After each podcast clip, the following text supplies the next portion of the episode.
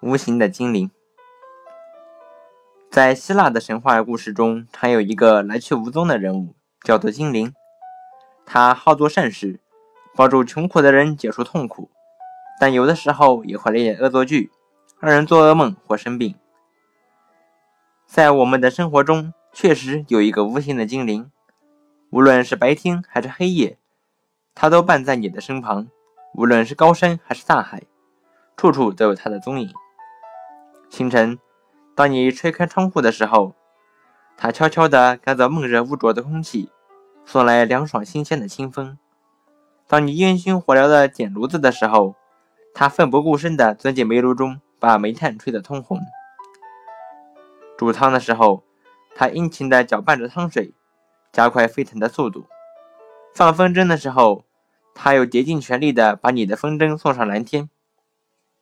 当然，它绝对不是神话故事里的那种小精灵，而是地球上无所不在，在物理学上称之为对流的现象。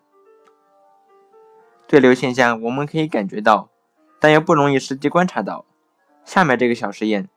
可以帮助你看到一幅壮观的如火山爆发般的液体对流图景，所以我们把这个实验叫做“比水下火山”。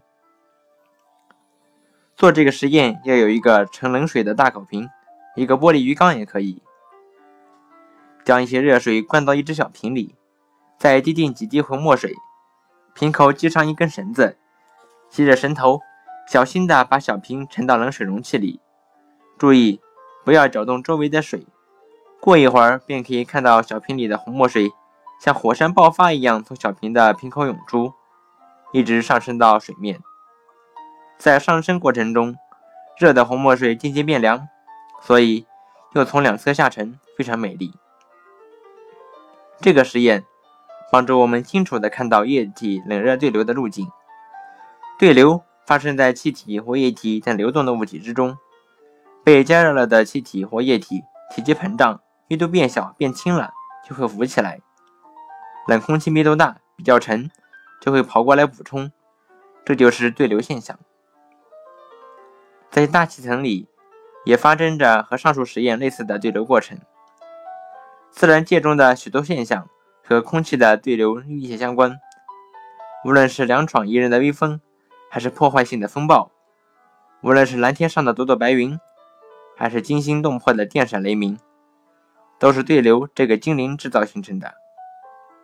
在海洋里，海水的对流把大量的有机物质从海底送到海面上，养育了大量浮游生物。浮游生物又为小鱼小虾提供了食物，小鱼小虾又为更大的鱼提供了食物。